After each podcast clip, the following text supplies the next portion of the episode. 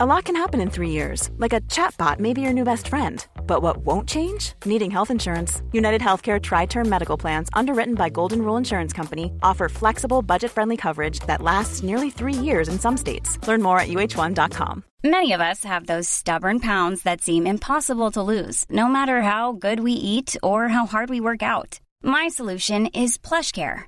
PlushCare is a leading telehealth provider with doctors who are there for you day and night to partner with you in your weight loss journey. They can prescribe FDA-approved weight loss medications like Wegovy and Zepbound for those who qualify. Plus, they accept most insurance plans. To get started, visit plushcare.com slash weight loss. That's plushcare.com slash weight loss. Hello, and welcome to Gone Medieval by History Hit. I'm Dr. Cat Jarman. In this week's episode, we're going to be talking about Viking attacks in a region in northwestern Europe that's surprisingly often overlooked, but also where they were very similar to more familiar events in places like Britain and Ireland. I'm talking about the region of Francia. And today I'm delighted to have as my guest here Dr. Chris Cooijmans, who's a British Academy postdoctoral research fellow at the University of Liverpool. He's also the author of the book Monarchs and Hydrarchs The Conceptual Development of Viking Activity Across the Frankish Realm. So, thank you so much for joining us on Gone Medieval today, Chris. Oh, thanks for having me. Uh, it's great to be with you. Now, I'm really keen to talk about this because I think that quite a lot of people, when we think about the Vikings and the Viking Age, we sort of forget about this part of continental Europe a little bit, really. Is that sort of the sense that you get as well? Yeah, it's not really talked about as much in these sort of overarching Viking histories. Uh, Francia is usually mentioned sort of very sort of sort of off the cuff, a quick reference, but any sort of detailed analysis of what's happening in Francia usually not part of these larger analyses. So we're going to go uh, into quite a lot more detail in a moment. But just before we start, just for our listeners who might not be that familiar with these concepts, could you explain what you actually mean by Francia? Where are we geographically speaking? And what's actually happening there politically too, sort of round about the start of the Viking Age?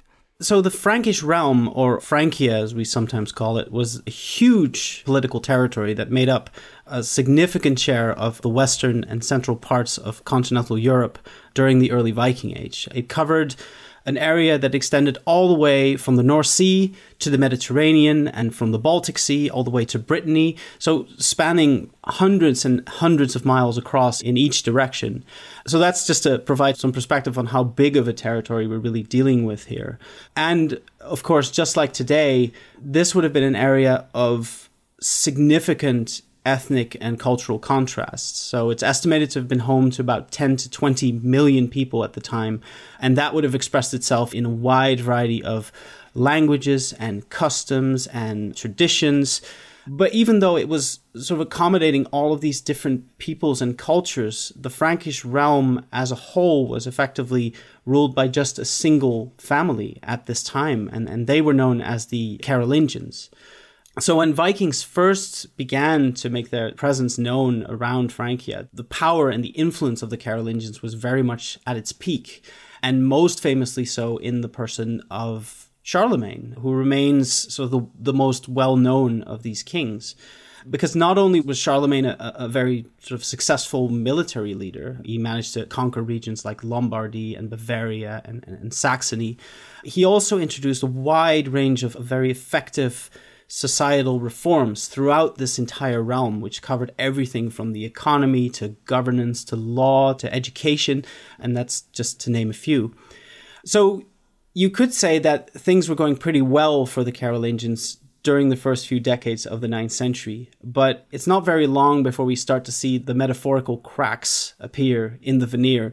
So when Charlemagne died in the year 814, his son and heir, who was called Louis, had a lot of trouble maintaining stability, and he had to face several open rebellions by his own sons for control over this Frankish realm. And when Louis eventually died in, in 840, all of this escalated into a full blown civil war, which eventually led to this vast realm being carved up into three independent Frankish kingdoms, each of which was ruled by one of Louis's surviving heirs. But even that was just sort of the beginning of what would be many, many decades of political conflict and controversy, both between and within these now separate kingdoms.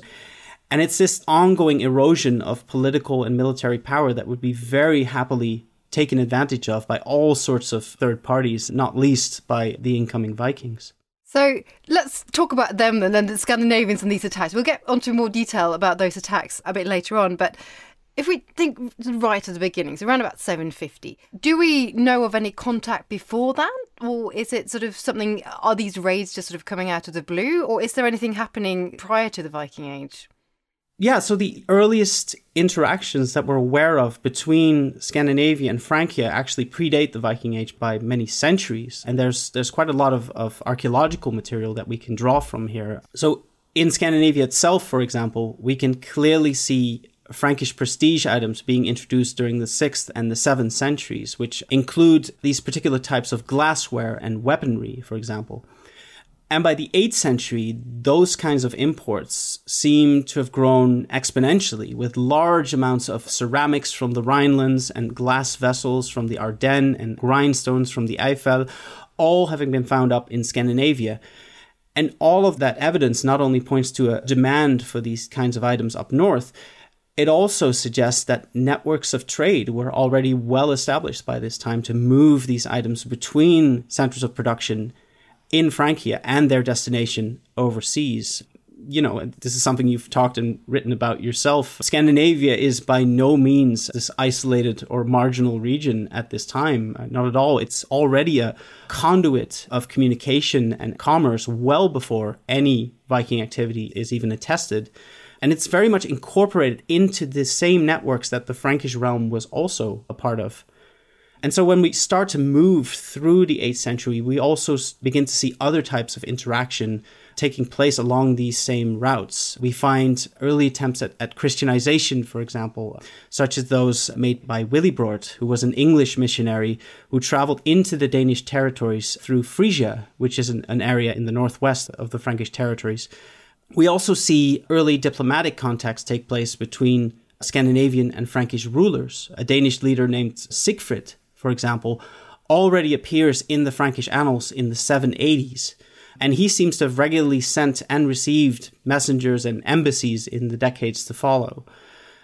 And I think that all of these kinds of contacts combined would have made Scandinavians very aware of their neighbors to the south, and they would have already had quite detailed knowledge about where certain goods came from and where movable wealth was being gathered and how you could get there and what the political and the military situation was in that region. So that kind of information may have been remembered and it may have been sort of kept up to date. And later it would have been put to good use when we do start to see Vikings making their way across the Frankish realm. Yeah, and that's a really key point, isn't it? Having that knowledge and that information, because then, of course, start of the Viking Age, we start to get these early raids. And what do we know about those first raids? What sort of records do we have? Where do they take place? So, we get a sense from various different texts that Vikings were already active in a limited capacity along the Frankish coast around the turn of the 9th century. So, roughly coinciding with their first recorded appearances around the coast of Britain and Ireland. But for Francia, the early evidence is sometimes difficult to interpret, and it's a bit vague on the details. So we often can't really pinpoint early attacks with any great amount of certainty. But the first specific attack around the Frankish coast that is traditionally thought to have been carried out by Vikings is dated to the year 799. Now, we don't actually know all that much about this attack. The annals are completely silent about it. We have no archaeological evidence to work with. But what we do have is a letter written by Alcuin of York, no less, who mentions that pagan ships had made their way to the islands of Aquitaine and that they'd caused a lot of damage there, and that over a hundred of these attackers had been killed on a beach. So this attack is traditionally thought to have taken place on the island of Noirmoutier, which is off the Atlantic coast of present day France. It's just south of Brittany. And it's often held up as the one event that kicked off the Viking Age in Francia, much like, you know, Lindisfarne was uh, for England. But when we examine Alcuin's letter a bit closer, we actually discover that it's you know, it's nowhere near as specific. Alcuin doesn't actually say who the attackers were, for example. He doesn't use the word Northman or Dane, which we find in a lot of these later sources, which would confirm them to be Vikings. He just uses the word pagan and pirates, but those terms were used for other peoples as well. They could refer to mariners coming in from Iberia and the Mediterranean Sea, for example, who were also known to be active in those same waters. He also doesn't specify what the target would have been. He just mentions islands, plural. And because there are many islands off the coast of what would have then been Aquitaine, we really can't say with any certainty whether Noirmoutier would have been among them. So, could this have been a Viking attack? Yes, I think so. Absolutely. We can't rule it out in any way. But if it was, would it have been this sort of game changing bolt from the blue event? Probably not. As I mentioned, we do have other suggestions of this activity taking place during this early time, suggesting that it was already uh, far more commonplace to run into Vikings along the Frankish coasts. And we don't really have any archaeological evidence of those early attacks. I mean, like like in, in Britain and Ireland, we have these records, but we don't actually have archaeology. Is it the same in Francia as well? Yeah, so so when we look at Viking activity in Francia, we have we have several types of evidence that we can work with. But the most prominent of these by far is the textual material, written sources that were composed during the period in which these events were happening. And these come in all shapes and sizes. We have annals and chronicles, we have biographies, we have saints' lives, we have letters, we have poetry, we have charters and legal documents, and all of these provide information about Viking activity across the region in some way. It's really an absolute wealth of material, and it, and it provides a very detailed insight into their actions and their motivations, often much more so than what we can draw from the English and the Irish material, for example. Frankish authors seem to have had quite a lot of access to information about Vikings, and, and often they spend uh, entire paragraphs and chapters just talking about their movements and their interactions. But despite the emphasis on the written sources, we do also have some archaeological evidence to work with. It's certainly nowhere near as much as you'd find in Britain or in Ireland, but it's still not an insignificant amount. So a lot of this material is made up of single finds that were discovered you know, by accident along coastlines and rivers. And, and these include various types of metal jewelry and accessories, for example, such as, as rings and brooches. We also see various examples of what we consider to be Viking swords, which are often found when dredging riverbeds. And there are a number of silver hoards as well, some of which have been tied to potential encampment sites. There's also a single Viking boat burial, which is not on the mainland, but on an island off the coast of Brittany called uh, Groix. And this contained the remains of two people, an adult and an adolescent, as well as uh, various animals, weapons, tools, and game pieces. Something that's also been associated with Viking activity is the physical evidence for destruction that we sometimes come across. So, in Rouen, for example, excavations at the cathedral complex have revealed traces of this large, out of control fire, which is expressed in the remains of charred wood and molten lead and pieces of stained glass, all of which were dated to the mid 9th century and are therefore linked to the Viking attack that took place there in 841. And, and up north in the Netherlands, there's a town called Zutphen where similar destruction layers were found, as well as the skeletal remains of various people and animals, many of which contain this blunt and sharp force trauma, meaning they probably died uh, very suddenly and very violently. And again, this has been associated with uh, a local Viking attack on the town in 882 in this case. So it's quite an eclectic mix of archaeological evidence that we can work with, but it's hopefully one that does continue to grow over the over the coming years and decades.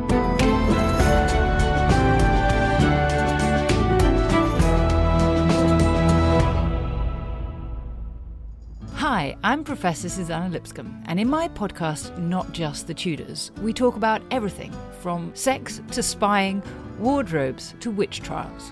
Not, in other words, just the Tudors, but most definitely also the Tudors. Subscribe from History Hit, wherever you get your podcasts.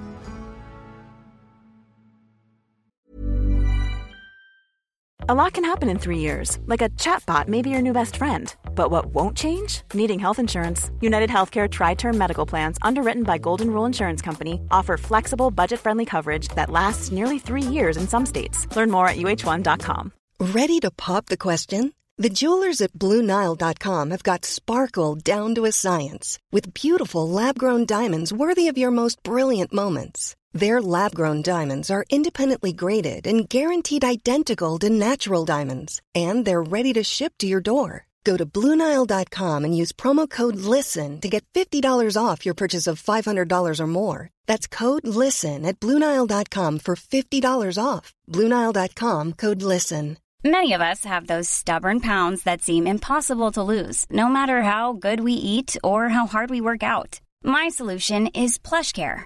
PlushCare is a leading telehealth provider with doctors who are there for you day and night to partner with you in your weight loss journey. They can prescribe FDA-approved weight loss medications like Wegovy and Zepbound for those who qualify. Plus, they accept most insurance plans. To get started, visit plushcare.com slash weight loss. That's plushcare.com slash weight loss.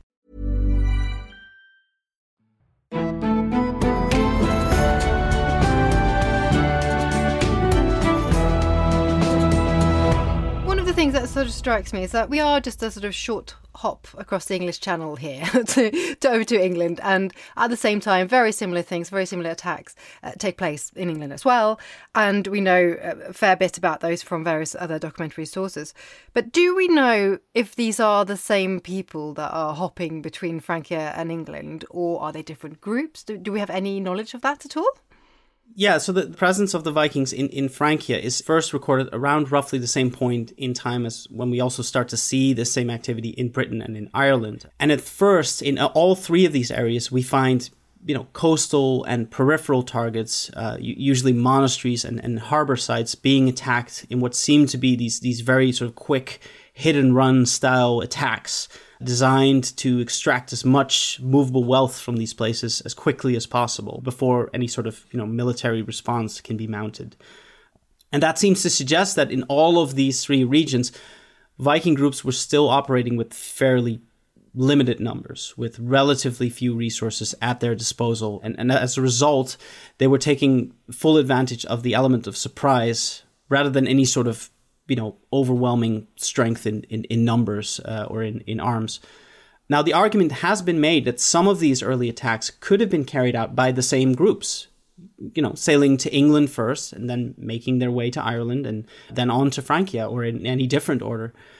And even though we don't have that much direct evidence to link those early activities, I think there really isn't any strong reason to assume that they couldn't do this, especially when you consider the enormous distances that some of these Viking groups were already covering in very short periods of time.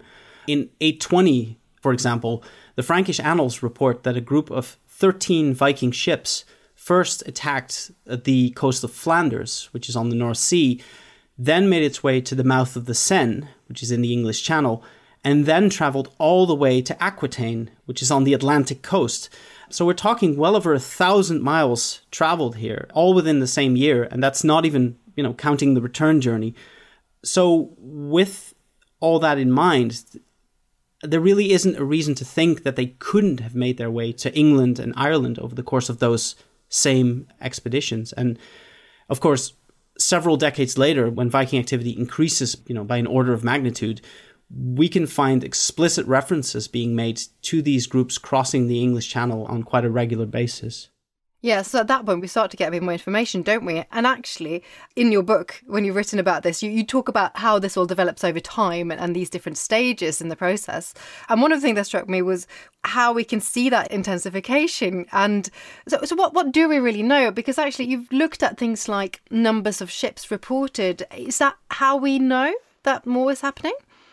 Yeah, so when we are reaching towards the middle of the 9th century, we begin to see these very pronounced changes in the way Viking groups traveled and, and organized themselves across Francia. So their attacks, for example, become much more commonplace. And rather than just targeting, you know, smaller coastal settlements, they now seem to have become part of these much larger and, and complex military campaigns, which focus their efforts on targets that were, you know, dozens, if not hundreds of miles upstream. And these included some of the most important and, and well defended Frankish centers of trade and religion and political governance. So we're talking sites like Paris and Cologne and Nantes and Tours and Bordeaux, significant urban centers, many of which uh, trace their roots all the way back to, to antiquity, and, and some of which were even still enclosed with city walls from that period. So Viking groups and fleets grew in size and capability with many more people participating, carried by much larger fleets with more resources at their disposal. Now, it's difficult to pin an exact number on the amount of individuals and ships that we should be thinking about here. I can give you an example. Um, listeners may be familiar with the infamous Viking siege on Paris of 885 and, and 86, for which we have a, a very detailed account from a monk called Abbo, who claims to have been an eyewitness to that event. And the way that he describes the attack is brilliant. It's it's very captivating. But as as far as we can tell, it's also very much exaggerated. For example, he claims that just before the siege started, the river Seine was so completely filled with Viking ships that it was impossible to see the water itself anymore. So, according to him, there were 700 ships present, carrying 40,000 people overall. So these are some of the largest numbers that we've we've ever seen reported in the Frankish realm. But whether they're accurate is very doubtful. Not only because Abbo would not have been taking the time to do, you know, any sort of careful head count of these people, but also because this would have been more than the entire population of Paris itself at the time. And Abbo specifically mentions that only a few hundred people were present to actually defend the town it's so disproportionate that it's likely for these numbers to have been inflated for effect. But having said this, individual Viking groups around Francia are very much known to have combined their resources on a regular basis. So there's still plenty of, of reason to think that a joint Viking force could have been measured in the hundreds or, or maybe even thousands of individuals, if only for a short period of time before it would eventually split up again. And as we know quite a bit about those attacks, do we also see how the defences are being made? You know, what's being done? Are there more fortifications being built? Is there a sort of really concerted effort to try and withstand this? Yeah, so throughout the 9th century, we actually see quite a diverse repertoire of countermeasures put in place by Frankish rulers to ward off Viking activity. First of all, there's of course the straightforward military response, where armed forces were sent to oppose incoming Viking fleets and armies. But that seems to have had a very mixed result overall, mostly because domestic armies were often very slow to muster and to deploy, and, and Vikings usually chose to retreat rather than to fight when confronted with these Frankish armies. Then there's, of course, the building of fortifications, which becomes an increasingly common strategy from the mid 9th century onwards. And this didn't just involve, you know, the building of walls around settlements, although that certainly happened as well. Very notably, it also included the building of fortified bridges across major rivers to block the upstream movement of Viking fleets. And this was something that was actively encouraged by Charles the Bald, who was king of, of Western Francia at the time.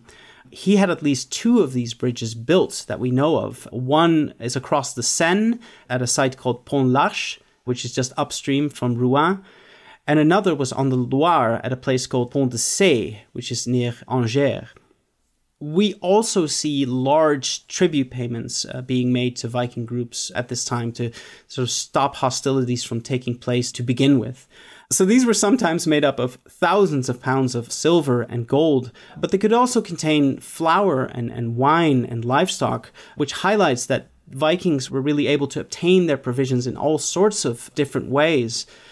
And this is also seen in the fact that specific trade embargoes were being put in place by Frankish rulers around this same period, some of which specifically prohibited domestic merchants from selling weapons and horses to Vikings. So that's a very revealing little detail because it demonstrates that Vikings were not just taking things by force, they were also very happy to just buy whatever they needed. And it shows how dynamic these groups would have ultimately been in these activities. Yeah, so they're probably sort of adapting to whatever circumstances is needed, I suppose, aren't they, in that sense? The other thing I wanted to ask you about so, in your book, so you, you titled your book Monarchs and Hydrarchs, which I really like. But I'm thinking in terms of how these, these things were organized. Do we know who the leaders were? Were they sort of one large leader properly channeling all these forces into, into specific places? Or are we talking about much smaller groups? What do we know about the organization of the groups? Yeah, so from interpreting the Frankish sources collectively, we get a lot of valuable insights into how Viking groups actually functioned and how they coordinated their actions. And it's it's from these sources that we get a sense of them being mostly individual groups with very individual goals and, and objectives. So these were forces that were largely self sustaining and self governing and, and which seem to have been very flexible in their social and in their political organization. And it's in that context that we now sometimes think of these Viking groups as being examples of something called a hydrarchy. Now, hydrarchy is a system in which Viking ships and fleets acted as traveling political spaces in and of themselves, which would function very much outside the traditional frameworks of power and, and authority. And this very much allowed them to pursue their own self interest and to adopt very versatile and pragmatic ways of organizing their expeditions. So we can think of these Viking groups as being sort of communities on the move uh, with their own identities and their own beliefs, and of course with their own specific leaders, which I, I tend to call hydrarchs. So instead of portraying Vikings as these sort of impulsive out of control stereotypes, which which still happens way too often, we can actually see that they were very rational and calculated in their actions. They were very well informed on the politics and the economics of the Frankish realm. They gathered intelligence on their targets. They meticulously planned their, their campaigns and they communicated and even joined forces with other Viking groups when it was beneficial for them to do so.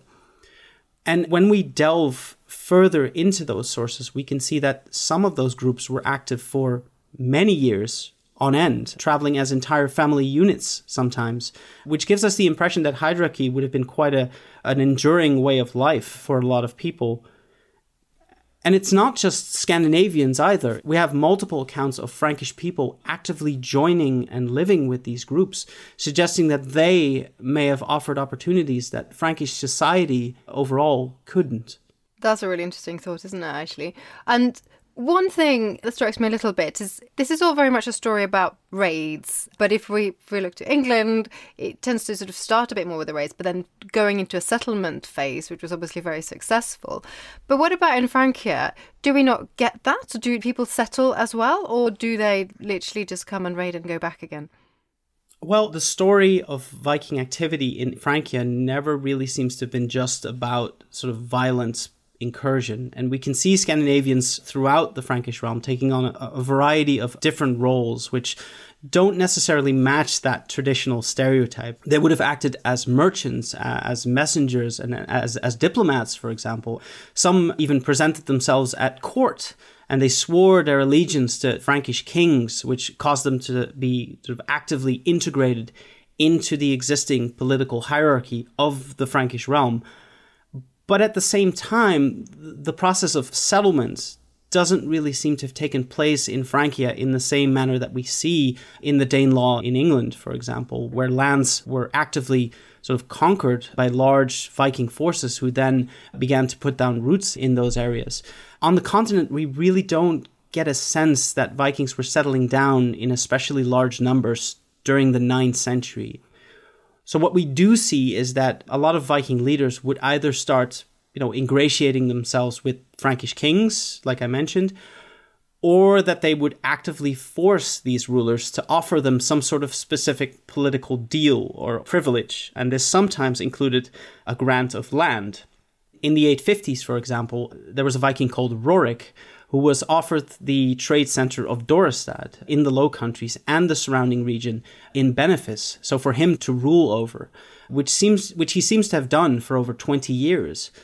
And that territory was granted to him in order to appease him, to pacify him and his immediate followers, on the assumption that that would prevent other Vikings from threatening that particular area, as well as the Frankish heartlands upstream. But even during that period of, of Rorik's rule, we still don't see any sort of large scale Scandinavian settlement taking hold there. Now, a similar scenario, of course, takes place later on when a Viking called Rollo was granted territories around the Seine in the early 10th century. And that seems to have been a much more successful venture in the end, which prompted a significant influx of Scandinavian migration to the region and, and eventually led to the development of the territory that we now call Normandy. But it's still very difficult to make out why this didn't happen in the Low Countries, for example, or in any of the other Scandinavian land grants in Francia that we're aware of.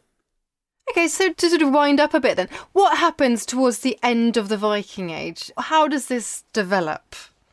So, following the initial rise of Normandy as this Scandinavian ruled political territory, so by the, the mid to late 10th century, we actually start to see an overall decline in the amount of Viking activity that's taking place around the Frankish realm. Now, whether that was due to Vikings settling down in Normandy or because Frankish defenses had become more effective or whether Vikings were focusing their efforts more on England or Ireland. Uh, this is all very much uh, up for, for debate. And it also really doesn't help that we don't have nearly as many textual sources to work with for much of the 10th century. But nevertheless, we still do see the occasional sporadic Viking attack taking place. In the Low Countries, for example, they are seen to occur as late as the early 11th century. But those are more exceptions to the rule. And overall, the impression we have is that the Viking Age in Francia was effectively already pretty much over by this point in time. Well, I think that actually is a very good place to end this episode as well, actually. That's been really, really brilliant. Chris, thank you so much for joining us on Gone Medieval today. Thanks so much for having me, Cat. And do have a look for Chris's book, Monarchs and Hydrarchs The Conceptual Development of Viking Activity Across the Frankish Realm, which is highly recommended. That was Dr. Chris Cooijmans from the University of Liverpool. Don't forget, if you want more medieval information in your life, you can subscribe to our History Hit newsletter, Medieval Mondays.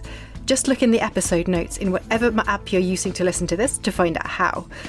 And of course, if you haven't already, you can subscribe to the podcast to make sure you don't miss any of our episodes. Thank you so much for listening today. I'm Dr. Cat Jarman.